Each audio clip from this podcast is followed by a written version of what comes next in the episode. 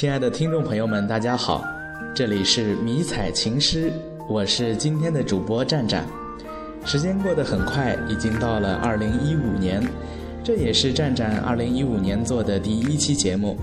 在这期节目里呢，战战衷心祝愿我们所有的听众朋友在新的一年里身体健康，远离烦恼，拥抱幸福，同时也祝我们的节目越办越好，给大家做更多更好的节目。好了，言归正传，呃，今天呢，我们要给大家带来的是一个雪域高原上的爱情故事。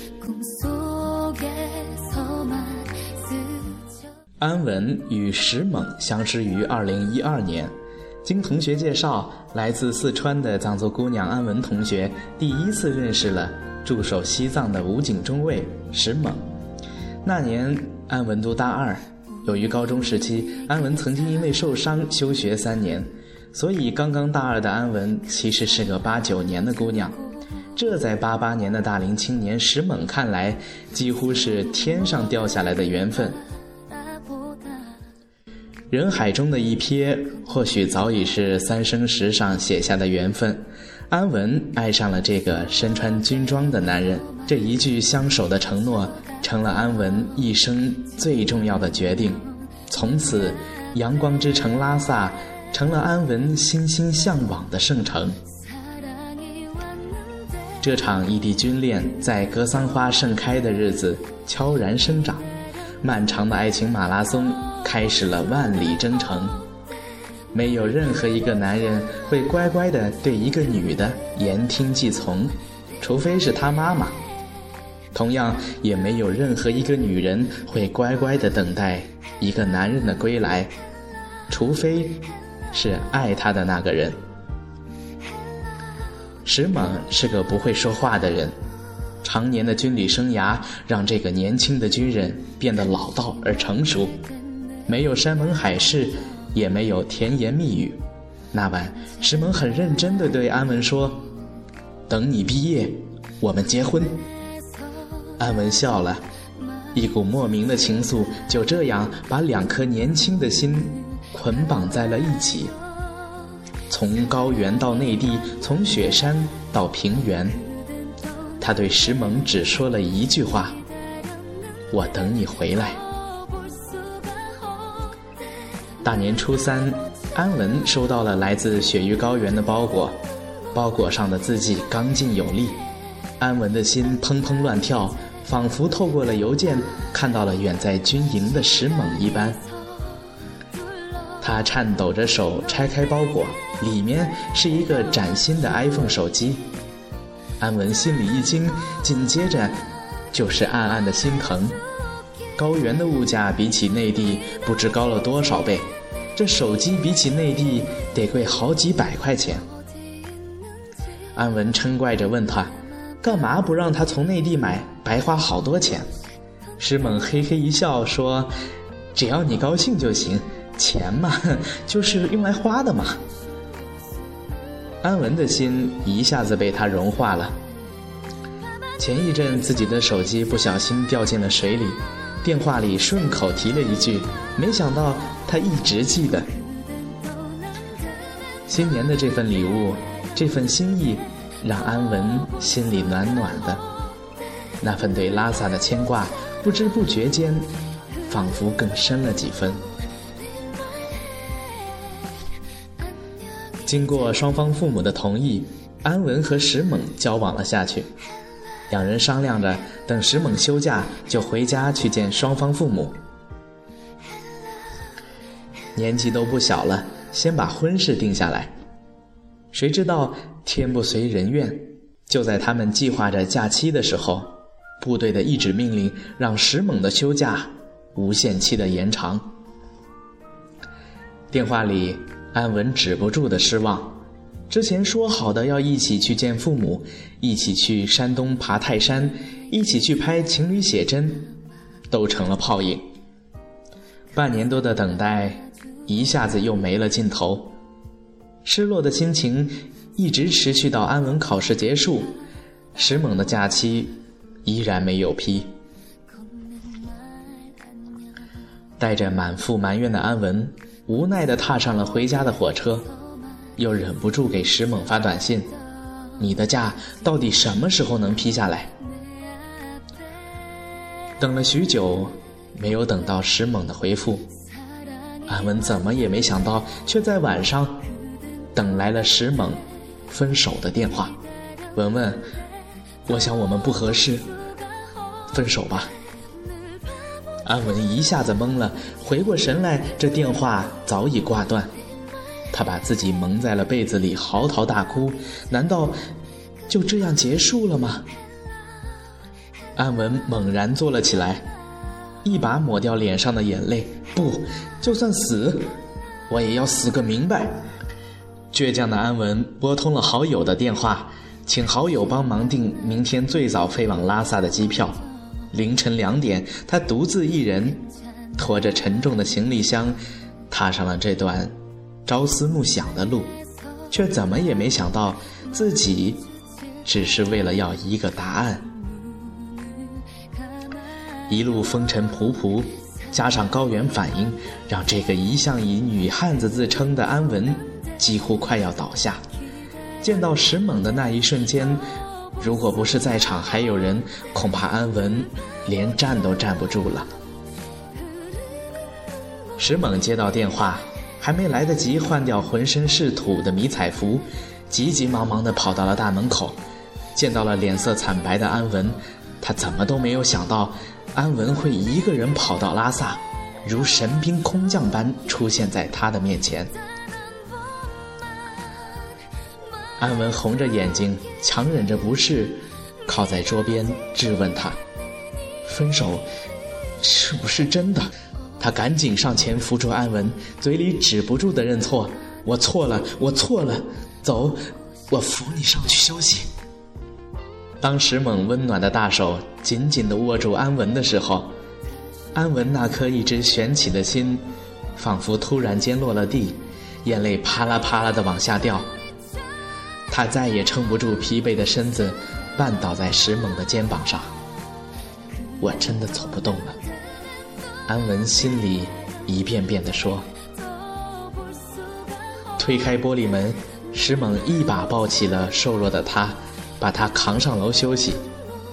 安文一动不动地接受他的安排，心里清楚，他的爱情回来了。安文瞒着父母偷偷跑到拉萨，电话里面对父母满是愧疚。石猛接过电话，替安文解释：阿姨，都是我不好，跟文文吵架，她一个人跑到这儿来，您放心，安全到达，我会照顾好她的。在石猛的解释下，安文的父母终于暂时原谅了闺女的冲动和任性，嘱咐着石猛好生照顾，就让安文在拉萨多玩几天。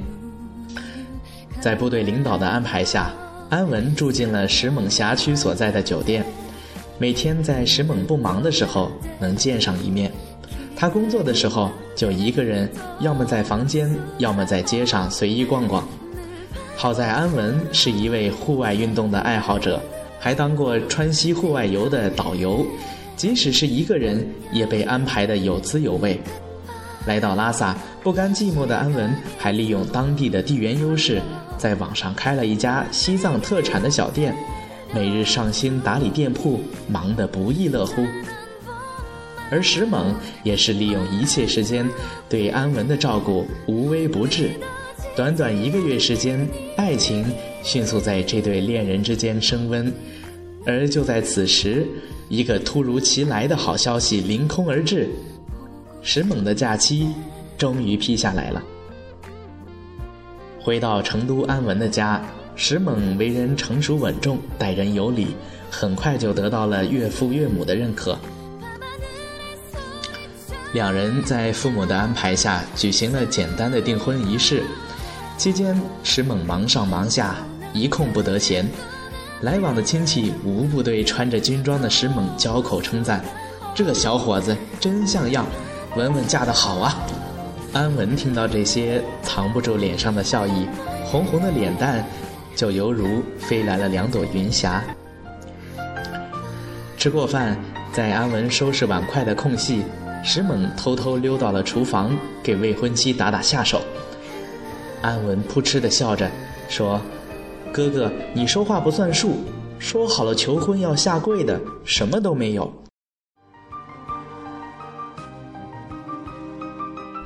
石猛听到这话，停下了手里的活，走过来一把拉住了安文的手，单膝下跪，深情地说道：“从今天开始，你就是我老婆了，我一定会好好待你。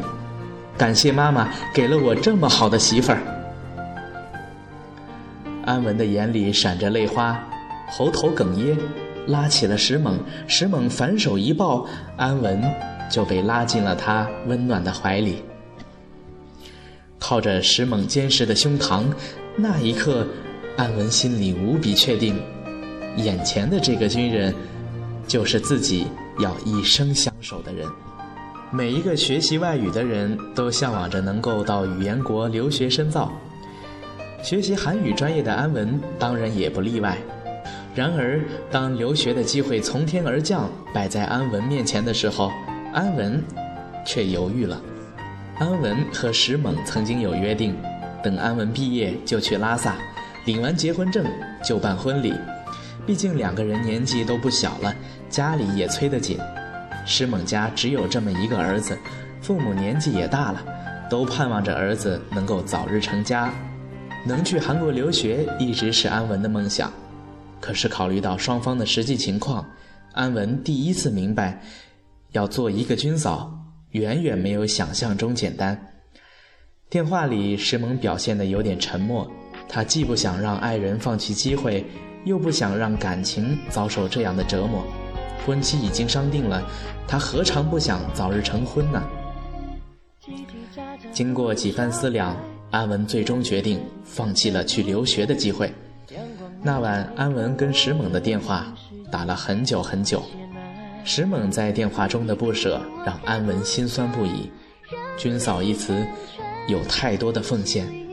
安文终于明白，选择一名军人就注定要有牺牲，而这种牺牲是石猛能安心服役的强大依靠。安文相信自己的选择是正确的。二零一四年八月，两年的爱情长跑终于在一纸婚书下结束。从民政局出来，石猛看着鲜红的结婚证书，笑得嘴都合不拢，一把搂住了安文。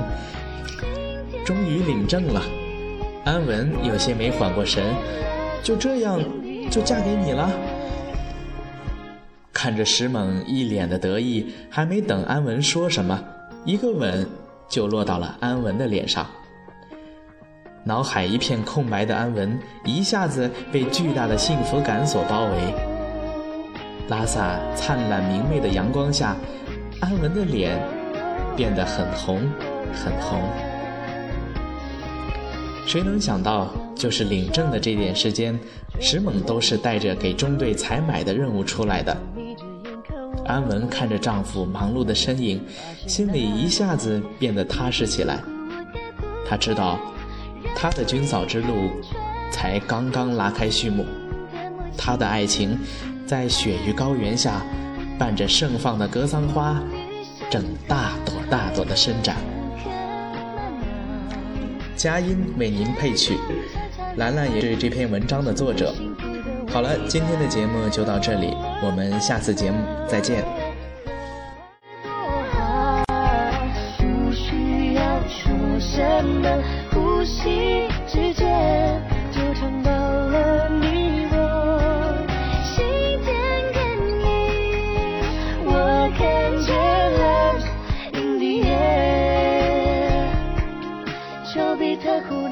唠叨的越唠，缘分来了，咱们谁也管不了，就放手去爱。Love is in the air。花开得很好，风吹得很好，只要你对什么都好，爱的香味在空气飘。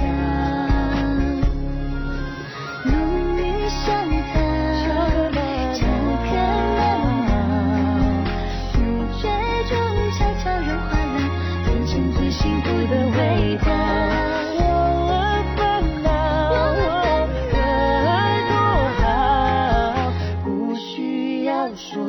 我们呼吸之间就尝到了你